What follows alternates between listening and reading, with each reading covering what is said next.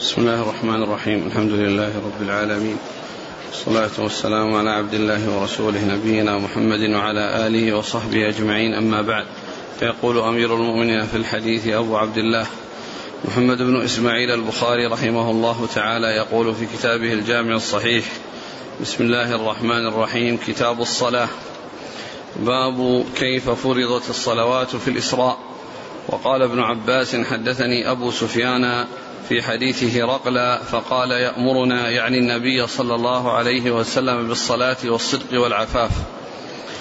بسم الله الرحمن الرحيم. الحمد لله رب العالمين وصلى الله وسلم وبارك على عبده ورسوله نبينا محمد وعلى آله وأصحابه أجمعين.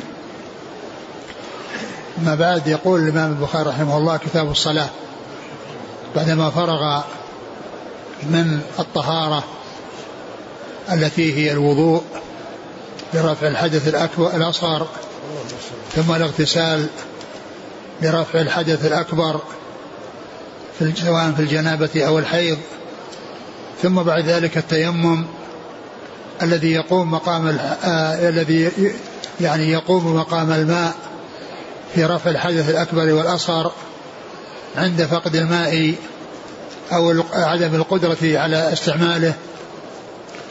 بعد ذلك أتى بكتاب الصلاة. بعد ذلك أتى بكتاب الصلاة وقدم الشرط على المشروط لأن الطهارة شرط للصلاة. كما قال عليه الصلاة لا يقبل الله صلاة أحدكم إذا أحدث حتى يتوضأ. فتقدم الطهارة على الصلاة من تقدم الشرط على المشروط لأن الصلاة لا تصح إلا بطهارة لا تصح إلا بطهارة إما بالماء أو بالتيمم الذي يقوم مقام الماء عند فقده أو عند عدم العجز عليه عنه عند عند العجز عنه عن استعماله. والصلاة هي الدعاء هي في اللغة الدعاء. ومعلوم أن الدعاء من جزئيات الصلاة بل إنه يأتي في أمور متعددة في الصلاة. لأن قراءة لأن الاستفتاح دعاء والتكبير دعاء والصلاة وقراءة الفاتحة دعاء وكذلك آه، ما يتعلق بالذكر في الركوع والسجود وبعد الركوع وبين السجدتين وفي التشهدين. كل ذلك من آه، من الدعاء ومن الذكر من الدعاء. وأما في في في في, في, في المعنى الشرعي فهي أي الصلاة أقوال وأفعال مخصوصة مبتدأة بالتكبير مختتمة بالتسليم. مبتدأة بالتكبير اللي هو تكبير الإحرام ومختتمة بالتسليم الذي به يكون الخروج من الصلاة كما جاء في الحديث عن النبي صلى الله عليه وسلم أنه قال تحريمها التكبير وتحليلها التسليم. تحريمها التكبير وتحليلها التسليم. فالصلاة بدايتها التكبير ونهايتها التسليم وكل ما يقع يدخل في ذلك كل ما يقع بينهما. يعني يعني يدخلان وكل ما جرى يكون بينهما من أقوال وأفعال فإن هذا هو المقصود بالصلاة. أقوال وأفعال مخصوصة مبتدأة بالتكبير مختتمة بالتسليم. ثم ذكر كيف كان بدء بدء فرض الصلاة. فرض الصلاة كان في قبل الهجرة والنبي صلى الله عليه وسلم بمكة فرضت عليه الصلاة وعرج به إلى السماء وفرضت عليه الصلوات الخمس كما سيأتي في الحديث عن رسول الله صلى الله عليه وسلم.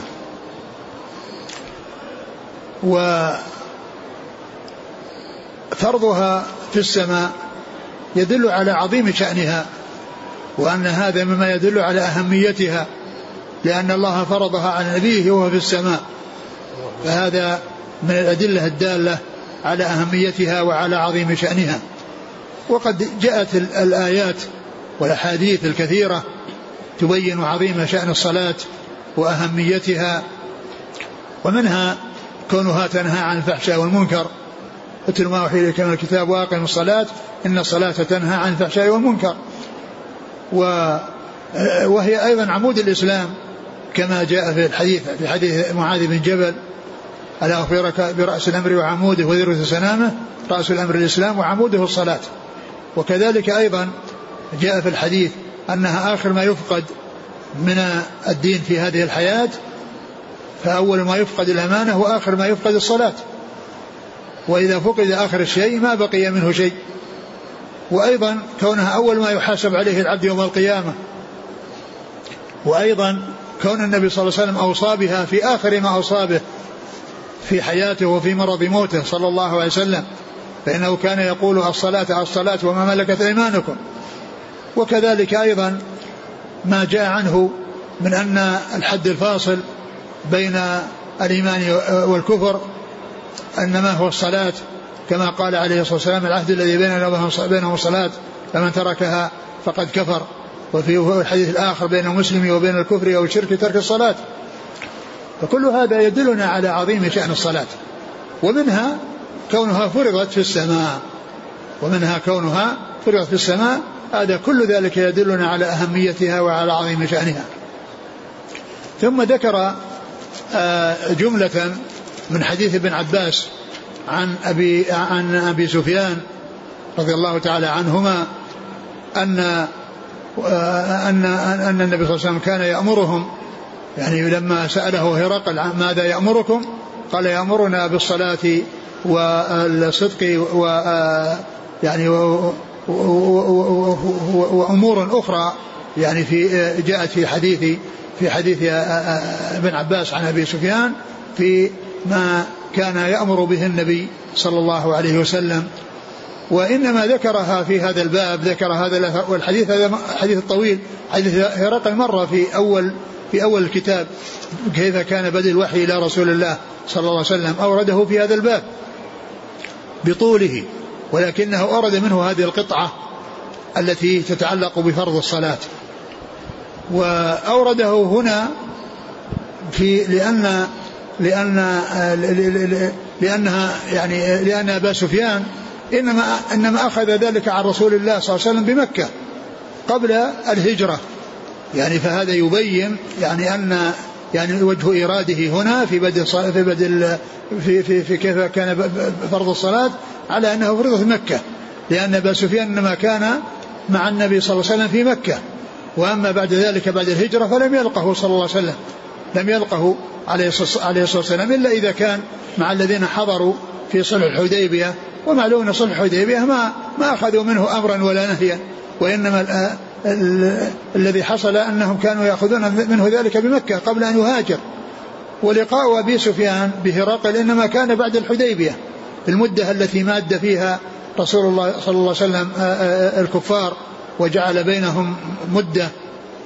يعني التي مدة الصلح الذي نقضوه ثم إن أنه انتهى ذلك الصلح وفتح الله عليه مكة بعد يعني بعد ذلك بعامين. فتح الله على مكة بعد ذلك بعامين بعد صلح الحديبية. الحاصل أن إيراد البخاري رحمه الله له في بدء في فرض الصلاة لأنه لأن فيه أنه كان النبي صلى الله عليه وسلم بمكة يأمرهم بالصلاة ويأمرهم بأمور أخرى. فهذا هو وجه إراده في هذا الباب. وجه إراده في هذا الباب. ثم إن تحديث ابن تحديث أبي سفيان رضي الله عنه في هذا الحديث الذي يضيف إلى النبي صلى الله عليه وسلم هذا مما تحمل في حال الكفر وأدي في حال الإسلام. وتحمل الكافر في حال كفره وتأديته في حال إسلامه ما تحمله في كفره هذا صحيح وسائغ وهذا من أدلته ومن أمثلته. فإن الكافر إذا أدى في حال إسلامه ما تحمله عن النبي صلى الله عليه وسلم في حال كفره فإن ذلك معتبر ويعتبر حديثا مضافا إلى رسول الله صلى الله عليه وسلم. يعني ما أداه في حال إسلامه وقد تحمله في حال كفره فإنه معتبر. وهذا مثل الصبي الذي يتحمل في حال صغره ويؤدي في حال كبره. يتحمل في حال صغره ويؤدي في حال كبره. كل ذلك سائر. فالصبي يتحمل في حال الصغر ويؤدي في حال الكبر والكافر يتحمل في حال الكفر ويؤدي في حال الإسلام بعد أن يدخل في الإسلام. قال أبو سفيان قال ابن عباس حدثني أبو سفيان. نعم. في حديث هرقل فقال يأمرنا يعني النبي صلى الله عليه وسلم بالصلاة والصدق والعفاف. نعم. قال حدثنا يحيى بن بكير قال حدثنا الليث عن يونس عن ابن شهاب عن أنس بن مالك رضي الله عنه أنه قال كان أبو ذر رضي الله عنه يحدث أن رسول الله صلى الله عليه وسلم قال فرج عن سقف بيتي وأنا بمكة فنزل جبريل ففرج صدري ثم غسله بماء زمزم ثم جاء بطست من ذهب ممتلئ, ممتلئ حكمة وإيمانا فأفرغه في صدري ثم أطبقه ثم أخذ بيدي فعرج بي إلى السماء الدنيا. فلما جئت إلى السماء الدنيا قال جبريل لخازن السماء افتح. قال من هذا؟ قال هذا جبريل. قال هل معك أحد؟ قال نعم معي محمد صلى الله عليه وسلم. فقال أرسل إليه؟ قال نعم. فلما فتح علون السماء الدنيا فإذا رجل قاعد على يمينه أسوده وعلى يساره أسوده. إذا نظر قبل يمينه ضحك وإذا نظر قبل يساره بكى فقال مرحبا بالنبي الصالح والابن الصالح. قلت لجبريل من هذا؟ قال هذا آدم وهذه الأسودة عن يمينه وشماله نسم بنيه فأهل اليمين منهم أهل الجنة والأسودة التي عن شماله أهل النار. فإذا نظر عن يمينه ضحك وإذا نظر قبل شماله بكى حتى عرج بي إلى السماء الثانية. فقال لخازنها افتح فقال له خازنها مثل ما قال الأول ففتح. قال أنس فذكر أنه وجد في السماوات آدم وإدريس وموسى وعيسى وإبراهيم صلوات الله عليهم ولم يثبت كيف منازلهم غير أنه ذكر أنه وجد آدم في السماء الدنيا وإبراهيم في السماء السادسة. قال أنس فلما مر جبريل بالنبي صلى الله عليه وسلم بإدريس قال مرحبا بالنبي الصالح والأخ الصالح. فقلت من هذا؟ قال هذا إدريس. ثم مررت بموسى. فقال مرحبا بالنبي الصالح والأخ الصالح. قلت من هذا؟ قال هذا موسى. ثم مررت بعيسى. فقال مرحبا بالأخ الصالح والنبي الصالح. قلت من هذا؟ قال هذا عيسى. ثم مررت بإبراهيم فقال مرحبا بالنبي الصالح والابن الصالح. قلت من هذا؟ قال هذا إبراهيم صلى الله عليه وسلم. قال ابن شهاب فأخبرني ابن حزم أن ابن عباس وأبا حبة الأنصاري رضي الله عنهما كانا يقولان قال النبي صلى الله عليه وسلم ثم عرج بي حتى ظهرت لمستوى أسمع فيه صريف الأقلام. قال ابن حزم وأنس بن مالك قال النبي صلى الله عليه وسلم ففرض الله على أمتي خمسين صلاة فرجعت بذلك حتى مررت على موسى فقال ما فرض الله لك على أمتك؟ قلت فرض خمسين صلاة قال فارجع إلى ربك فإن أمتك لا تطيق ذلك. فراجعني فوضع فوضع شطرها فرجعت إلى موسى قلت وضع شطرها فقال راجع ربك فإن أمتك لا تطيق. فراجعت فوضع شطرها فرجعت إليه فقال ارجع إلى ربك فإن أمتك لا تطيق ذلك. فراجعته فقال هي خمس وهي خمسون لا يبدل القول لدي. فرجعت إلى موسى فقال راجع ربك فقلت استحييت من ربي ثم انطلق بي. حتى انتهى بي إلى سدرة المنتهى وغشيها ألوان لا أدري ما هي. ثم أدخلت الجنة فإذا فيها حبايل اللؤلؤ وإذا ترابها المسك. بسم الله الرحمن الرحيم. الحمد لله رب العالمين وصلى الله وسلم وبارك على عبده ورسوله نبينا محمد وعلى آله واصحابه أجمعين. هذا الحديث الطويل أورده المصنف رحمه الله يعني في هذا الباب من أجل آه، ما ذكر فيه من فرض الصلوات الخمس وهو في السماء عليه الصلاة والسلام. ما فيه من ذكر فرض الصلوات الخمس في وهو في السماء هذا هو المقصود من إيراده في هذه الترجمة لأنه قال كيف فرض كيف كان بدء فرض كيف كان فرض بدء فرض الصلاة يعني أنها فرضت قبل الهجرة والرسول صلى الله عليه وسلم بمكة وأنها فرضت, فرضت عليه في السماء بعدما عرج به إلى السماء. وحديث الإسراء جاء عن أنس عن أبي ذر وجاء عن أنس غير مضاف إلى أحد وجاء عن بعض الصحابة والألفاظ فيه متفاوتة والألفاظ فيه متفاوتة. يعني بعضها يعني في بعضها ما ليس في البعض الآخر وفي بعض وبعضها ما هو أقوى من بعض. لأنه جاء من رواية شريك بن عبد الله بن نمر عن أنس وفيه وهو من الأحاديث التي انتقدت على البخاري وفيها أمور منكرة أو فيه يعني في رواية شريك بن أبي نمر انفرد بأمور منكرة أخذت عليه. و وهذا الحديث أورده من حديث أنس عن أبي ذر. يرويه أنس بن مالك عن أبي ذر رضي الله تعالى عنهما.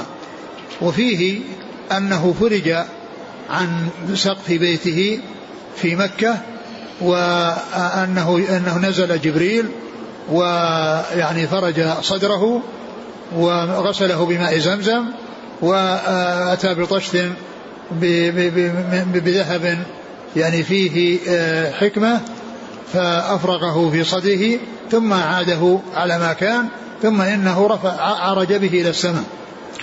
وهذا الحديث فيه أنه عرج إلى السماء من مكة لكن جاء في بعض الأحاديث التفصيل وأنه أسري به إلى المسجد الأقصى وجاء ذلك في القرآن ذكر الإسراء جاء في القرآن من مكة إلى من مكة إلى بيت المقدس أسري به عليه الصلاة والسلام وجاء أنه عرج به من السماء إلى السماء من بيت المقدس ثم رجع إلى بيت المقدس ثم جاء إلى مكة من بيت المقدس.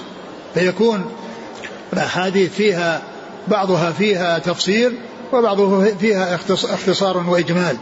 وهنا ذكر أن المعراج أنه كان من مكة ولم يذكر بيت المقدس والذهاب إلى بيت المقدس. وقد جاء في بعض الروايات الصحيحة الثابتة أن الإسراء أن أنه حصل الإسراء الإسراء أولا أولا جاء في القرآن في ذكر الإسراء إلى بيت المقدس ثم جاء في السنة ذكر الإسراء إلى بيت المقدس وذكر المعراج من بيت المقدس إلى السماء. وجاء في بعضها المعراج من من من من مكة إلى السماء. وقوله فرج عن سقف بيتي يعني معناه أن السقف انفتح ونزل جبريل. ونزل جبريل وعرج به صلى الله عليه وسلم أو أسري به من, من, من بيت من بيوت مكة. ولم يكن الإسراء به من المسجد. ولهذا من من من المعاني التي يطلق عليها المسجد الحرام يطلق على المسجد المحيط بالكعبة وعلى مكة كلها. وهذا مما وقد جاء في القرآن سبحان الذي أسرى بعبده من المسجد الحرام وكان الإسراء به من بيت من مكة. فدل على أن مكة كلها يطلق عليها مسجد الحرام. وكذلك الآية الكريمة التي قال الله عز وجل فيها يا أيها الذين آمنوا إنما المشركون نجس فلا يقربوا المسجد الحرام. لأن لا يقربوا مكة. لأن المقصود المسجد الحرام هو مكة. والكفار لا يدخلون مكة. فإذا المسجد الحرام يراد به المسجد المحيط بالكعبة ويراد به مكة كل يراد به مكة كلها. كلها يقال المسجد الحرام.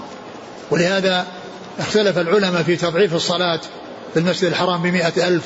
هل هو خاص بالكعبة بمسجد الكعبة أو أنه لجميع لجميع مكة ولجميع الحرم والآية التي فيها ذكر الإسراء من من المسجد من المسجد الحرام وهو من بيت من بيوت مكة وكذلك الآية اللي فيها الكفار لا يقربون المسجد الحرام المقصود من ذلك مكة. ولهذا بعض أهل العلم يقول أن التضعيف يكون لجميع بيوت مكة لجميع منازل مكة وجميع الحرم. ولكن لا يقال أن أنه سواء من يصلي حول الكعبة ومن يصلي في أي مكان من مكة ليسوا سواء.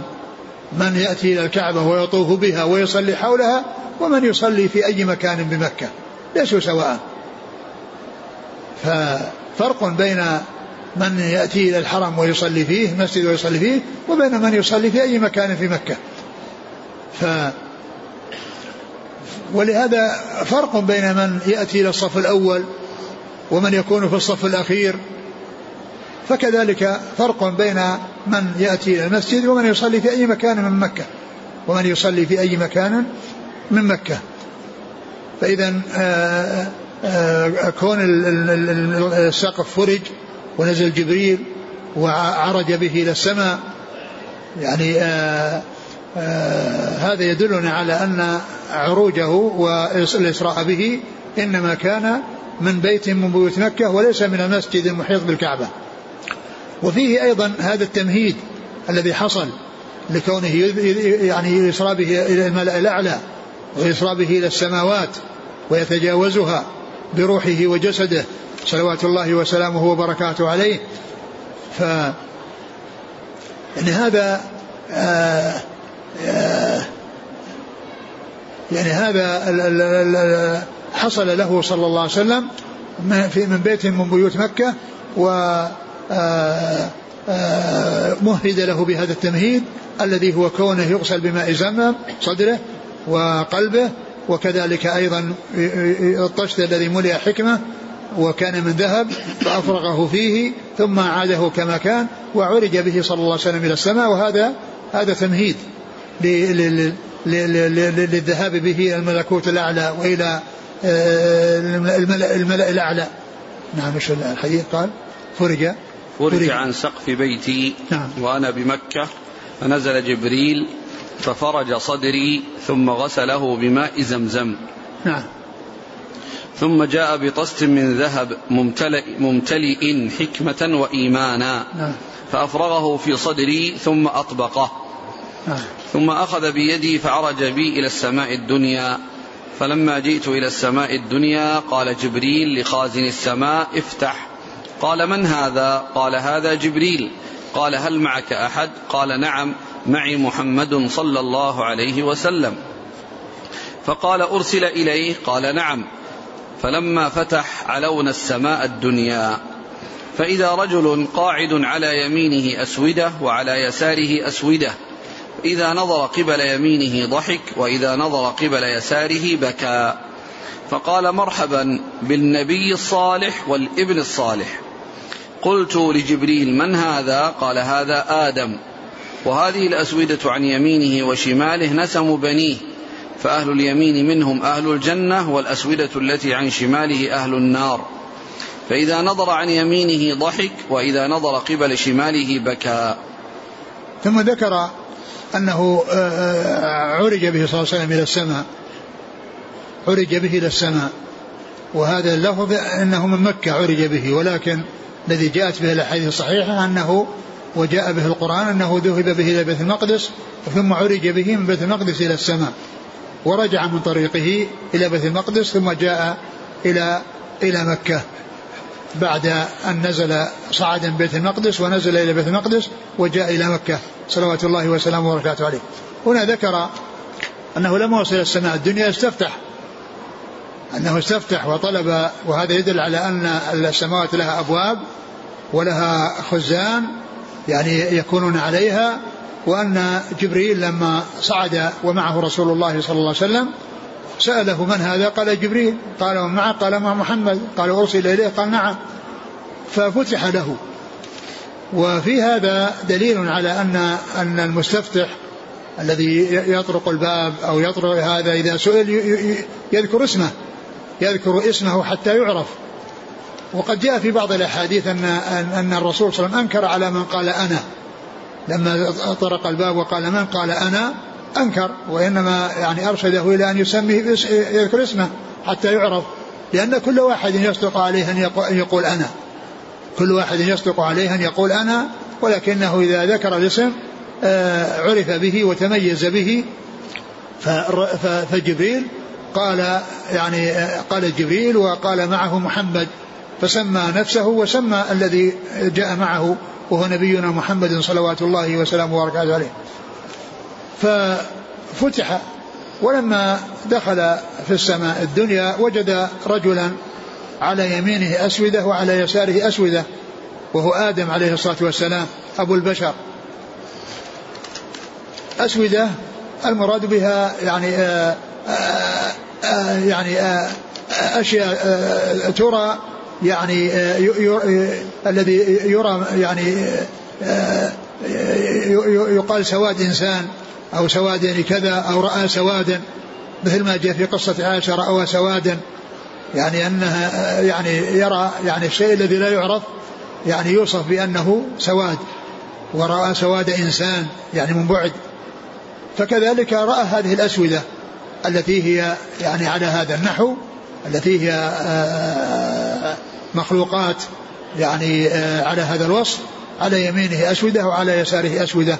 فكان إذا التفت إلى يعني الجهة اليمين فرح وضحك وإذا التفت إلى جهة الشمال بكى وقال إن هذا وقد رحب بالرسول صلى الله عليه وسلم وقد رحب بالنبي صلى الله عليه وسلم وقال مرحبا بالابن الصالح بالنبي الصالح والابن الصالح لأنه من ذريته لأن البشر كلهم من ذريته فعبر عنه بالبنوة قال ابن الابن الصالح والنبي الصالح. ذكره بصلته به وأنه ابنه وذكره بالنبوة التي أوتيها وهو كونه من أنبياء الله ومن رسول الله صلوات الله وسلامه وبركاته عليه. فقال هذا آدم وهؤلاء الذين على يمينه الأسودة هذه نسمة بنيه وعلى يساره نسمة بنيه من أهل النار فكان إذا رأى هؤلاء ضحك وإذا رأى هؤلاء بكى. والمراد بالنسمة الأرواح. المراد بالنسمة الأرواح. لأن لأن الأرواح تدخل في الأجساد وتكون بها الحياة وإذا خرجت من الأجساد إذا خرجت من الأجساد فهي إما منعمة وإما معذبة. إما منعمة وإما معذبة. ومعلوم أن النعيم والعذاب يعني يكون آآ للأجساد والأرواح. يكون للأجساد والأرواح وذلك بعد التقائها بالأجساد. فإن الإحسان حصل من مجموع الروح والجسد والإساءة حصلت من مجموع الروح والجسد فالمنعم منعم لروح بروحه وجسده والمعذب معذب بروحه وجسده والأرواح لها اتصال بالأجسام ولها انفصال عن الأجسام. وتنعم منفصلة وتنعم متصلة. تنعم متصلة بالجسد ومنفصلة عنه كما جاء في الحديث أن أرواح الشهداء في أجواف طير خضر تسرح في الجنة وتأكل من ثمارها وتأوي إلى قناديل معلقة تحت العرش. وجاء أيضا في الحديث الصحيح نسمة المؤمن طائر يعلق في الجنة. طائر يعلق في الجنة. نسمة المؤمن أي مؤمن؟ كما جاء في الحديث الصحيح الذي رواه الإمام أحمد في المسند وهو من رواية من رواية الإمام أحمد عن الإمام الشافعي عن الإمام مالك. ففيه في إسناده ثلاثة من, من أصحاب المذاهب الأربعة المتبوعة مذاهب أهل السنة. يرويه الإمام أحمد عن الشافعي عن شيخه الشافعي والشافعي يرويه عن شيخه مالك. ففيه فهو مسلسل بهؤلاء الثلاثة. ولهذا لما ذكره ابن كثير أو أشار إليه ابن كثير في تفسير قول الله عز وجل في سورة آل عمران ولا يحسب الذين قتلوا في سبيل الله أمواتا بل أحياء عند ربهم يرزقون. ذكر هذا الحديث وقال هذا إسناد عزيز. هذا إسناد عزيز. اجتمع فيه ثلاثة من أصحاب المذاهب المتبعة يعني مذاهب أهل السنة. قال نسمة المؤمن طارئة في الجنة. يعني أن الروح تنعم منفصلة وتنعم متصلة بالجسد. والنعيم إنما حصل للروح والجسد لأن الإحسان حصل منهما جميعا والعذاب يكون لمجموع الروح والجسد لأن الإساءة حصلت منهما جميعا. فكل منها ينعم لحصول الإحسان منه ويعذب لحصول الإساءة منه. ومعلوم أن أن الجسد بدون بدون روح فإنه يكون ميت ولا يحصل منه عمل وكذلك الروح بدون الجسد ليس يحصل منها عمل وإنما العمل من مجموعهما من مجموع الروح والجسد. إنما يكون من مجموع الروح والجسد ولهذا يكون الإحسان العذاب على الروح والجسد والنعيم على الروح والجسد جميعا. ورأى آدم عليه الصلاة والسلام وحوله هذه النسم نسم بنيه عن يمينه وشماله و و وفيه أن آدم آه، كان في السماء الدنيا. وجاء في حديث آه، آه، أنس هذا عن أبي ذر أنه بعد ذلك ذكر جملة من الأنبياء لكن ما ذكر يعني أماكنهم أو ذكر منازلهم إلا ذكر بعضهم. ولكنه ذكر عددا منهم ولكنه لم يذكر أي أيهم كان في السماء الثانية وأيهم كان في السماء الثالثة وأيهم في الرابعة وأيهم في الخامسة وأيهم في السادسة وأيهم في السابعة. وجاء في صحيح مسلم من حديث أنس رضي الله عنه أنه ذكر منازلهم وأنه رأى في السماء الأولى آدم كما جاء في الحديث هذا ورأى في السماء الثانية ابني الخالة عيسى ويحيى ابني الخالة عيسى ويحيى ورأى في السماء الثالثة يوسف ورأى في السماء الرابعة إدريس ورأى في السماء الخامسة هارون ورأى في السماء السادسة موسى ورأى في السماء السابعة إبراهيم. عليه الصلاة والسلام عليهم الصلاة والسلام. هؤلاء الأنبياء يعني جاء ذكر آه، آه، يعني السماوات التي هم فيها يعني على هذا الترتيب الذي هو الأولى فيها آدم والثانية فيها زكريا وعيسى والثالثة فيها يوسف والرابعة فيها دريس والخامسة فيها هارون والسادسة فيها موسى والسابعة فيها إبراهيم. عليهم الصلاة والسلام. الثانية فيها؟ نعم. الثانية فيها يحيى. عيسى زكريا وعيسى. زكريا وعيسى ويحيى. عيسى ويحيى ابني الخالة. عيسى بن زكريا يحيى بن زكريا وعيسى بن مريم ابني الخالة كما جاء في الحديث ابني الخالة فلان وفلان. عيسى ويحيى بن زكريا.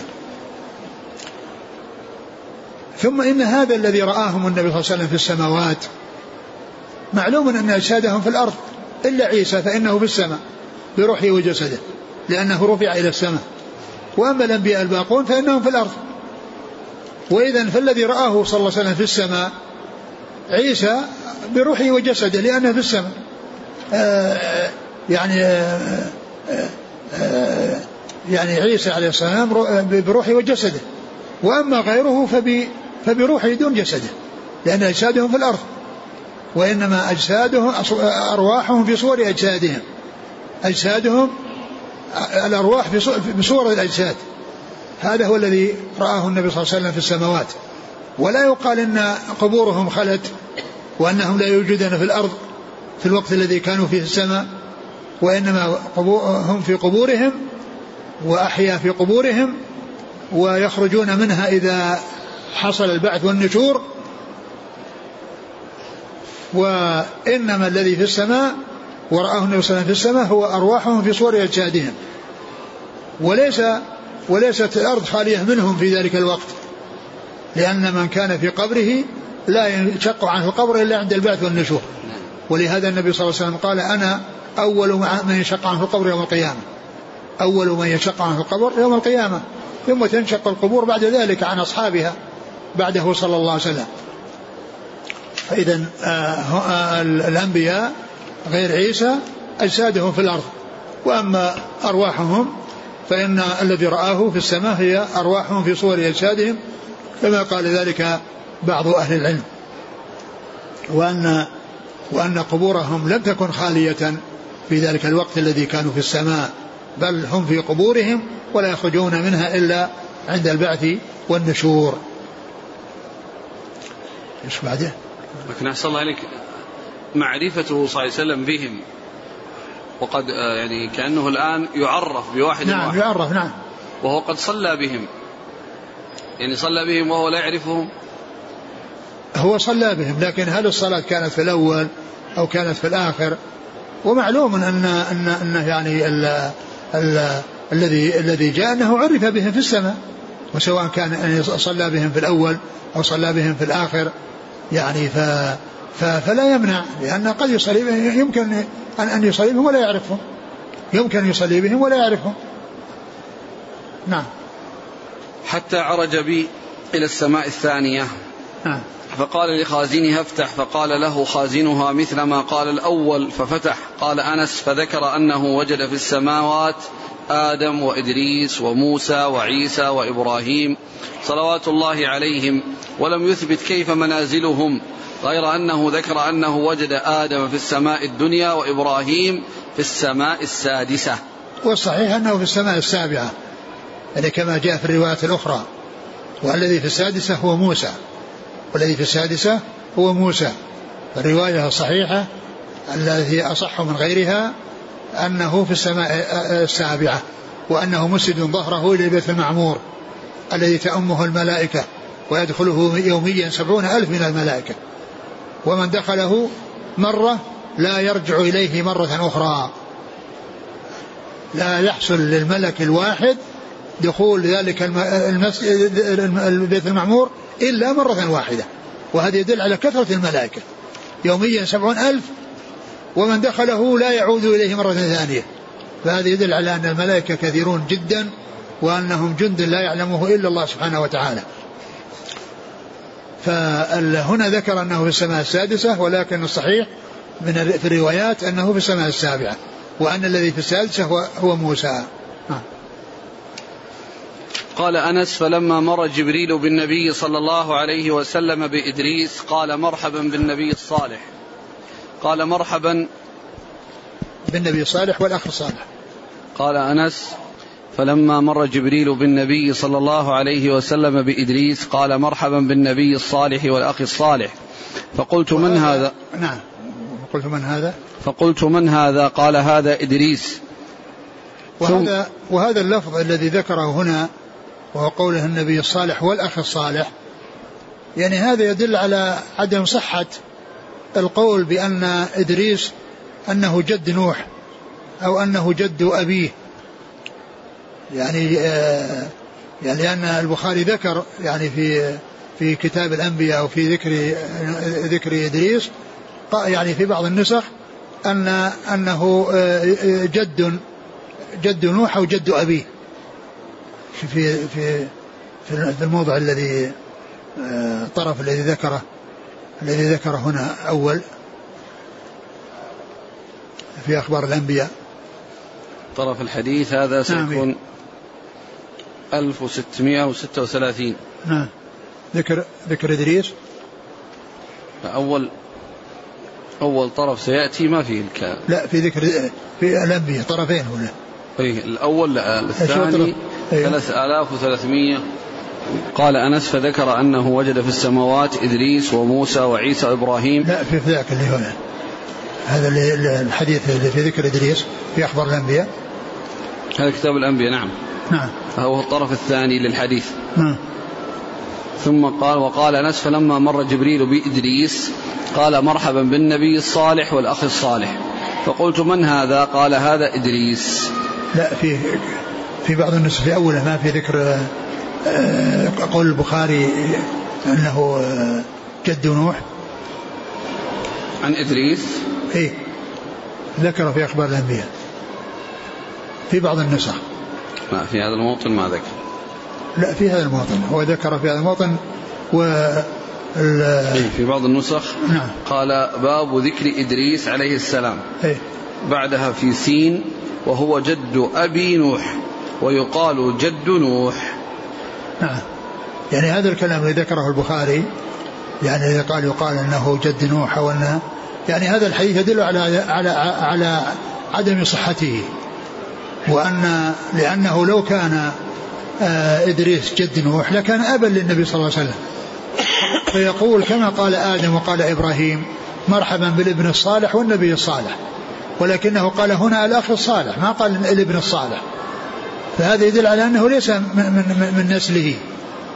لأن لأن الذي من نسله هو من نسل نوح ومن نسل نسل آدم ثم من نسل نوح ثم من نسل إبراهيم. الرسول صلى الله عليه وسلم. نوح ما جاء ذكره في أخبار في, في الإسراء وإنما جاء ذكر آدم وإبراهيم وكل منهم يقول الابن الصالح والنبي الصالح.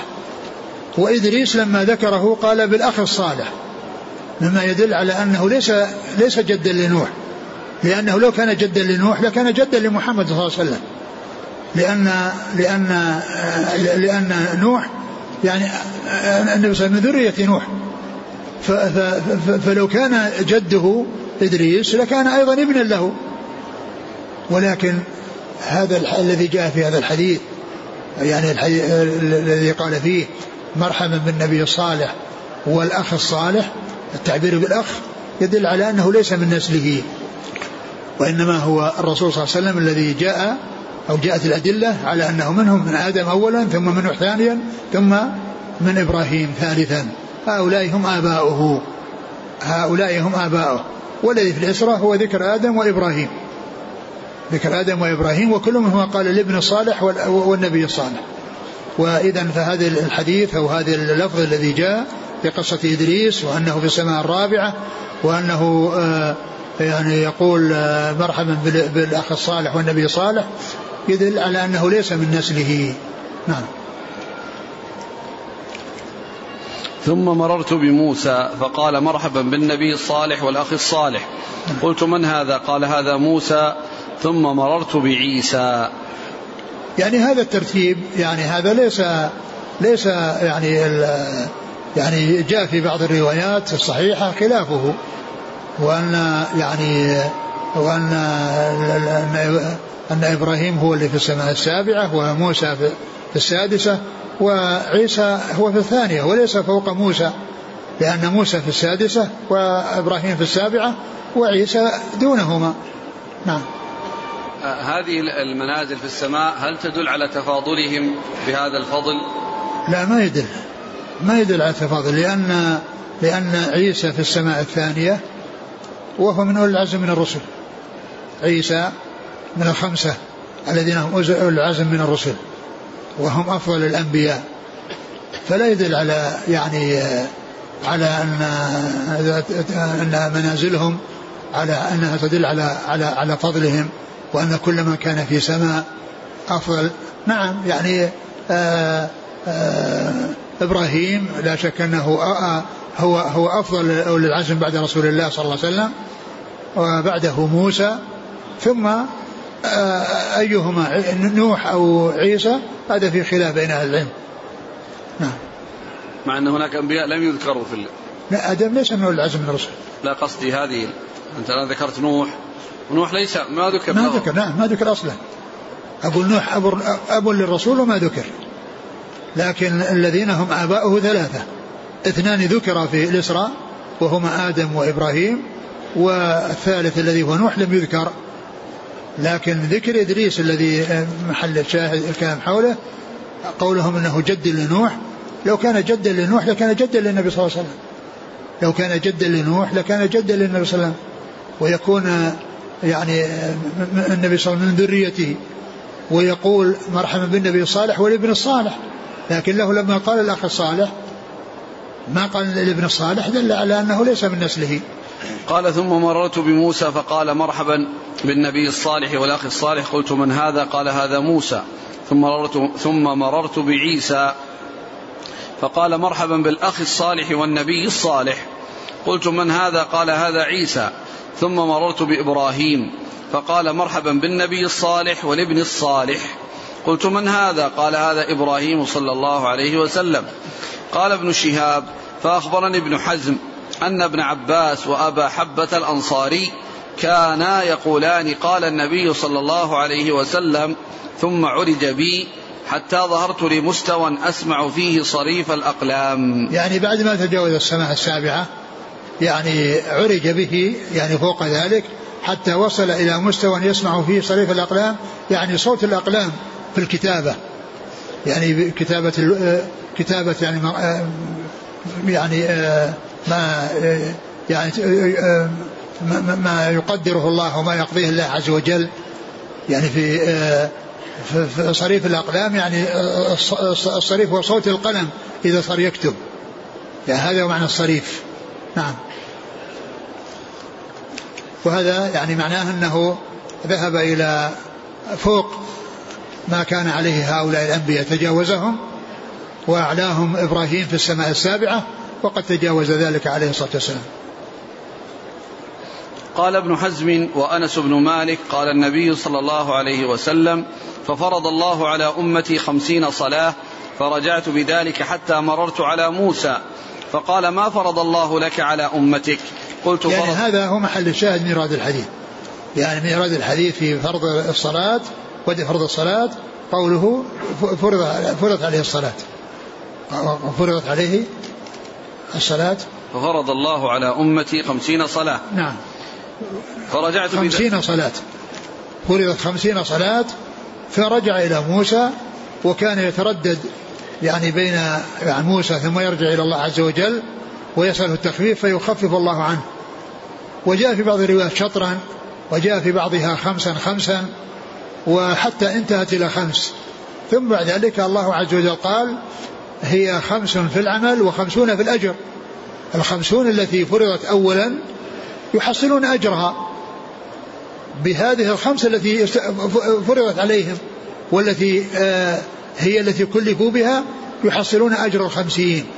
فالذي فرض عليهم في الأول يحصلون أجره. هذا العدد الذي فرض أولا حصلوا أجره.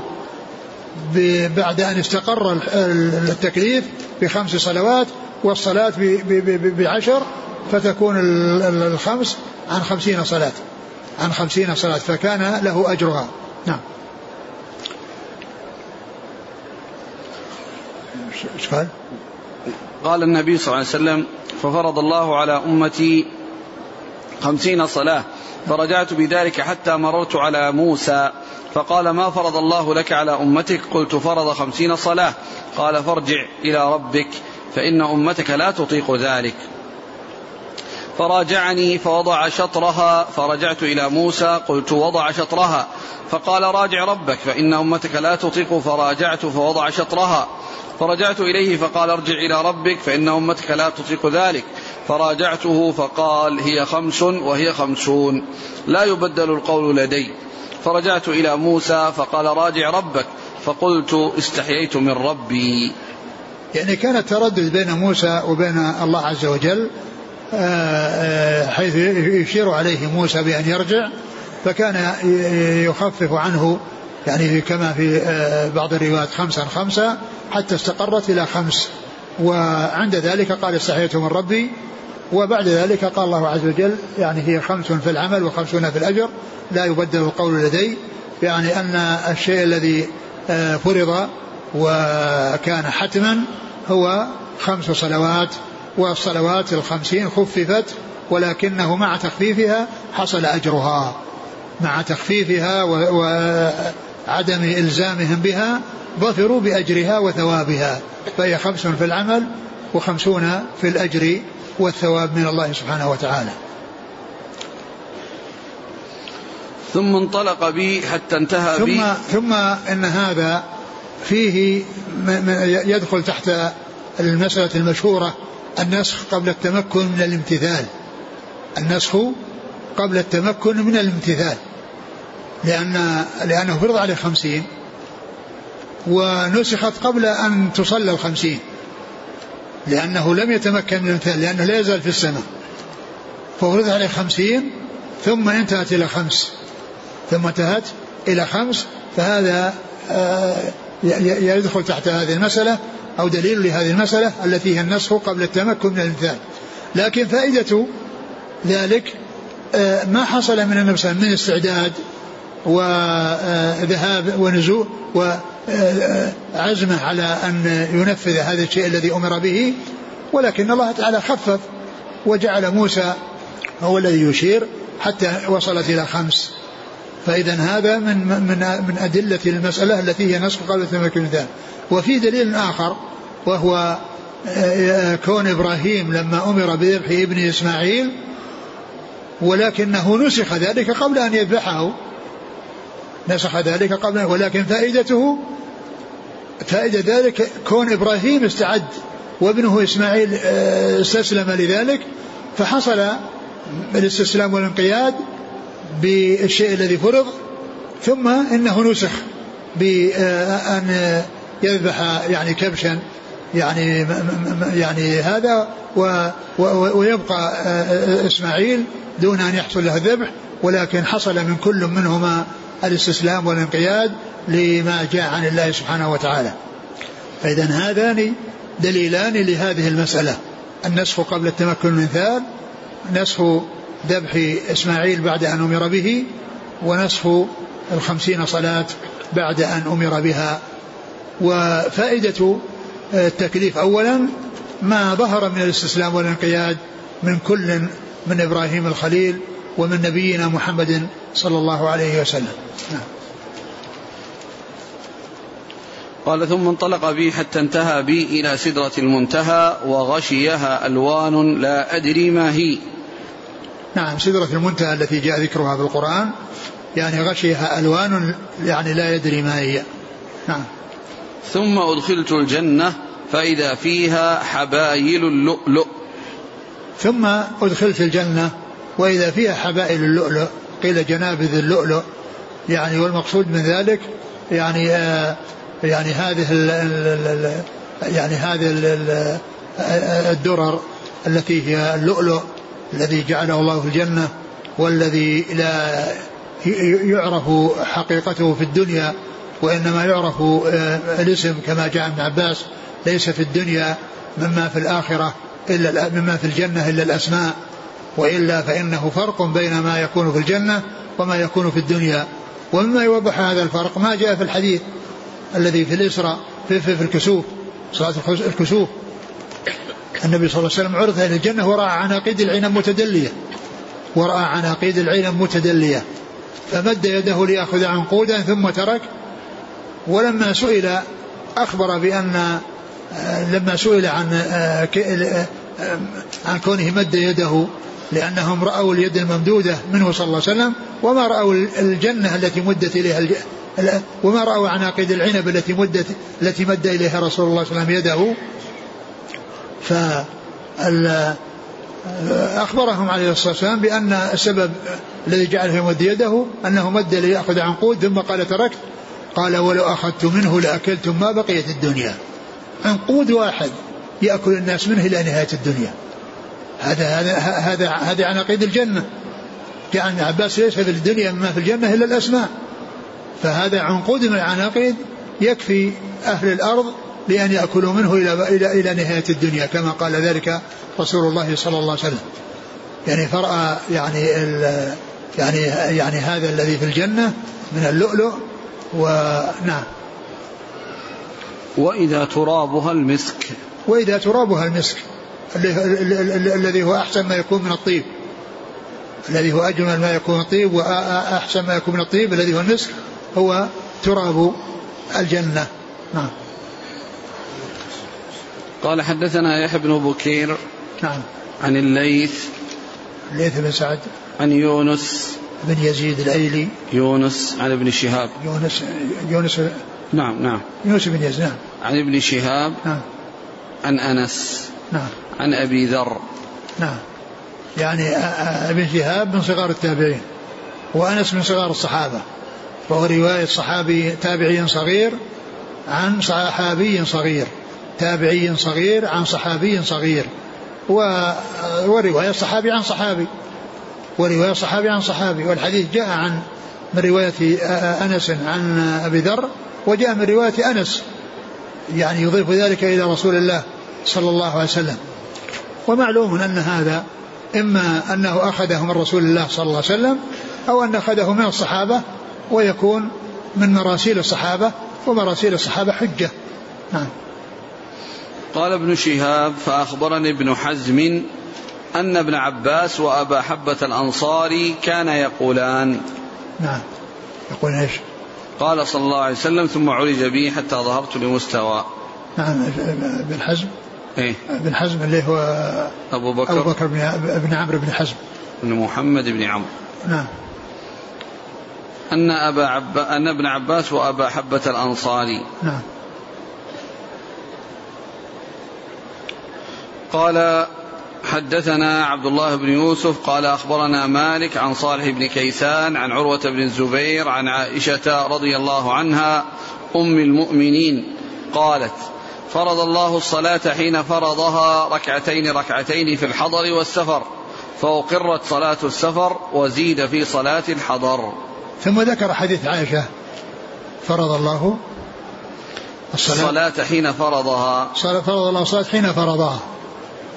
فرض الله الصلاة حين فرضها يعني آه، آه، أول ما فرضت على الرسول صلى الله عليه وسلم كانت ركعتين ركعتين. وهذا إنما هو يعني في في في غير في غير المغرب المغرب فإنها ثلاث. في المغرب فإنها ثلاث. ثم زيد في صلاة الحضر يعني فيما يتعلق بثلاث صلوات وهي الظهر والعصر والعشاء. وأقرت صلاة السفر بأنها ركعتين يعني في غير في غير ال المغرب لأن المغرب ثلاث يعني على ما هي عليه يعني لا ليس فيها قصر. ولم ولا وكانت ثلاثا كما كانت ولا يدخلها القصر وإنما القصر وإنما هو للرباعية. وفي هذا الحديث أن الصلاة أول ما فرضت فرضت ركعتين وأنه زيد في صلاة الحضر.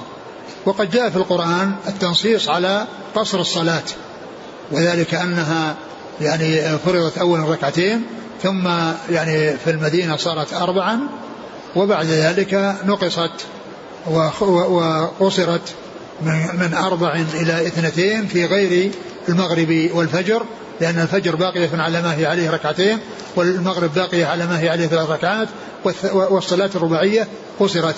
ولهذا جاء في القرآن وإذا ضربتم في الأرض فليس جناح أن تقصروا من الصلاة. يعني معناه ينقصونها من أربع إلى اثنتين. ينقصونها من أربع إلى اثنتين. ولهذا قالوا إن أن القصر إنما هو رخصة. وأنه ليس عزيمة وأن من صلى أربعا فإنه في السفر فإنه يجوز له ذلك لكنه خلاف الأولى والسنة والذي ينبغي أن يحرص عليه وأن يؤتى به أنها في السفر صلى ركعتين. لكن من صلى أربعا فإن صلاته صحيحة. من صلى أربعا فإن صلاته صحيحة لا يقال أنها باطلة. والقرآن نص على القصر ومعنى ذلك أنها فرضت ثنتين ثم صارت أربعا ثم بعد ذلك نقصت بعد أن كانت أربعا في السفر إلى ركعتين نعم. الآن لفظه؟ قالت فرض الله الصلاة حين فرضها وهذا إنما أخذتها معلوم أن عائشة إنما تزوجها رسول بالمدينة وهي إنما أخذت يعني ذلك منه صلى الله عليه وسلم أخذت ذلك منه عليه الصلاة والسلام إما منه أو من من من, من أحد من أصحابه الذين يعني كانوا يعني كانوا بمكة من كبار أصحابه وهذا من مراسيل الصحابة أو أنها أخذته من رسول الله صلى الله عليه وسلم وأنه أخبره بهذا أخبر بهذا فتكون تلقت عن النبي صلى الله عليه وسلم فيكون مما أخذته أو أنه من المراسيل لأنها ما أدركت الزمان فهي ما أخذته منه صلى الله عليه وسلم وأخبرها أو أخذته ممن أدرك ذلك الزمان الذين هم كانوا بمكة قبل الهجرة والذين عرفوا ما حصل في أول الأمر.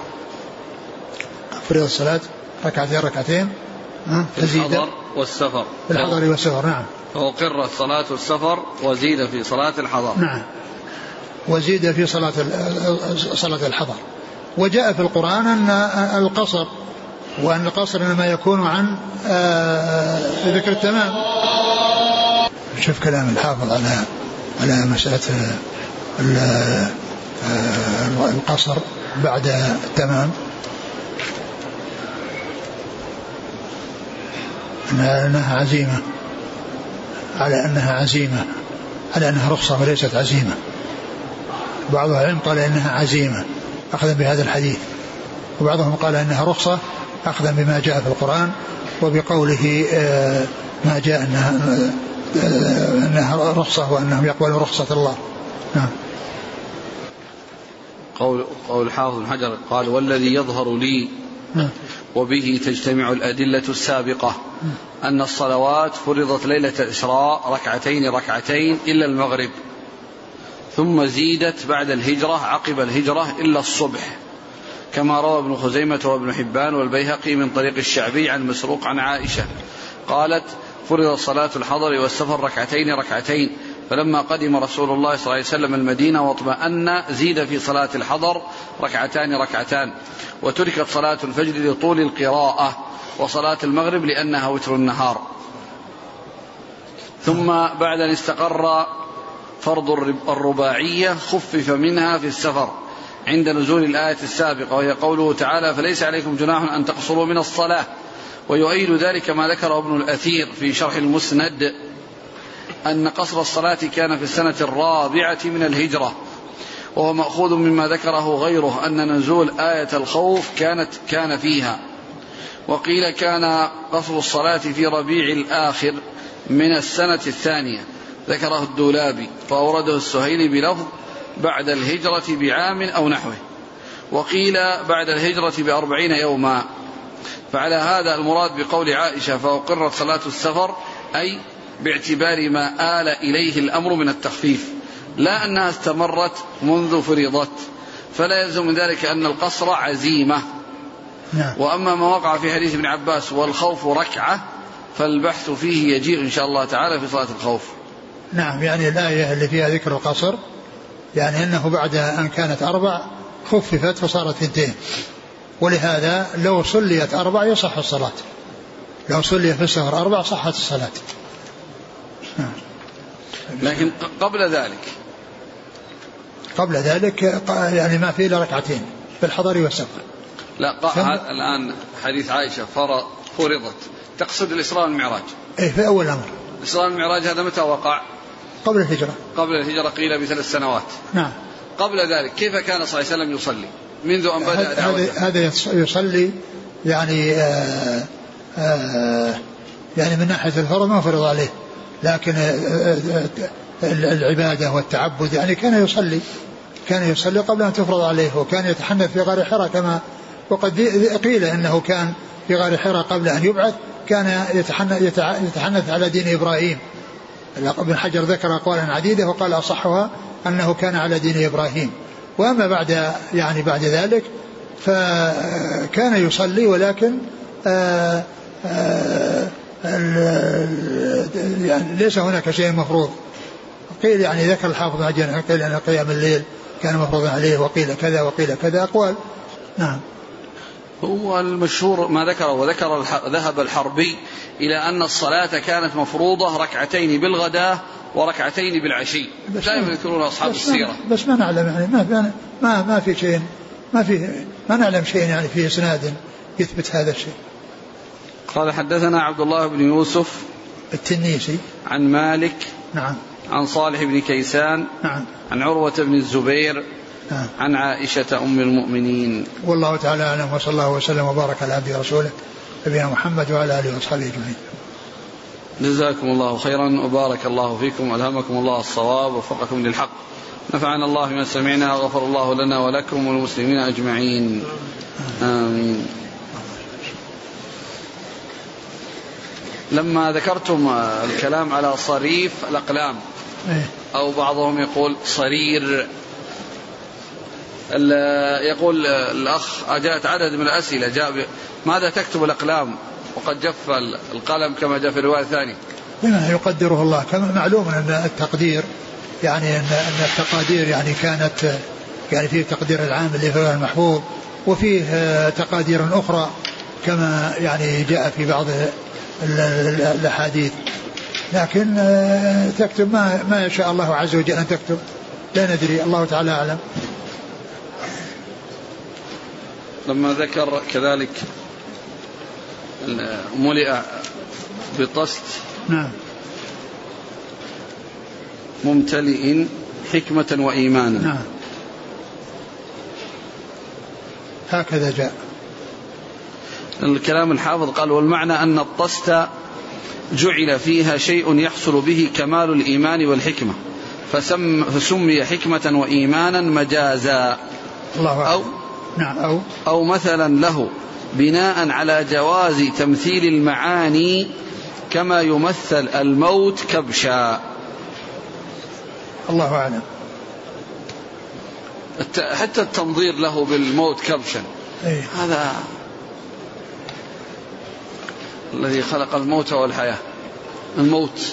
الموت يعني آه، شيء وجودي ما هو عدمي. لأنه قال خلق الموت والحياة. إيه لكن الآن أي كأنه يعني يقول أن الموت شيء معنوي ويمثل يوم القيامة بأنه بكبش حسي لا هو هو حقيقي. الموت خلق حقيقي خلق الموت والحياة. نعم. ولهذا ابن كثير قال أنهما أنه شيء وجودي ليس عدمي. أحسن الله ما دمنا نتحدث عن الإسراء رؤية الرب تبارك وتعالى. هذه ما ثبتت في حقه صلى الله عليه وسلم. لأنه جاء في الأحاديث نور أن أراه أو رأيت نورا وجاء فيه حجابه النور لو كشفه لأحرق سبحات وجهه ما انتهى إليه بصره من خلقه. والنبي صلى الله عليه وسلم لم يرى ربه ولكنه سمع كلام الله كما سمعه موسى.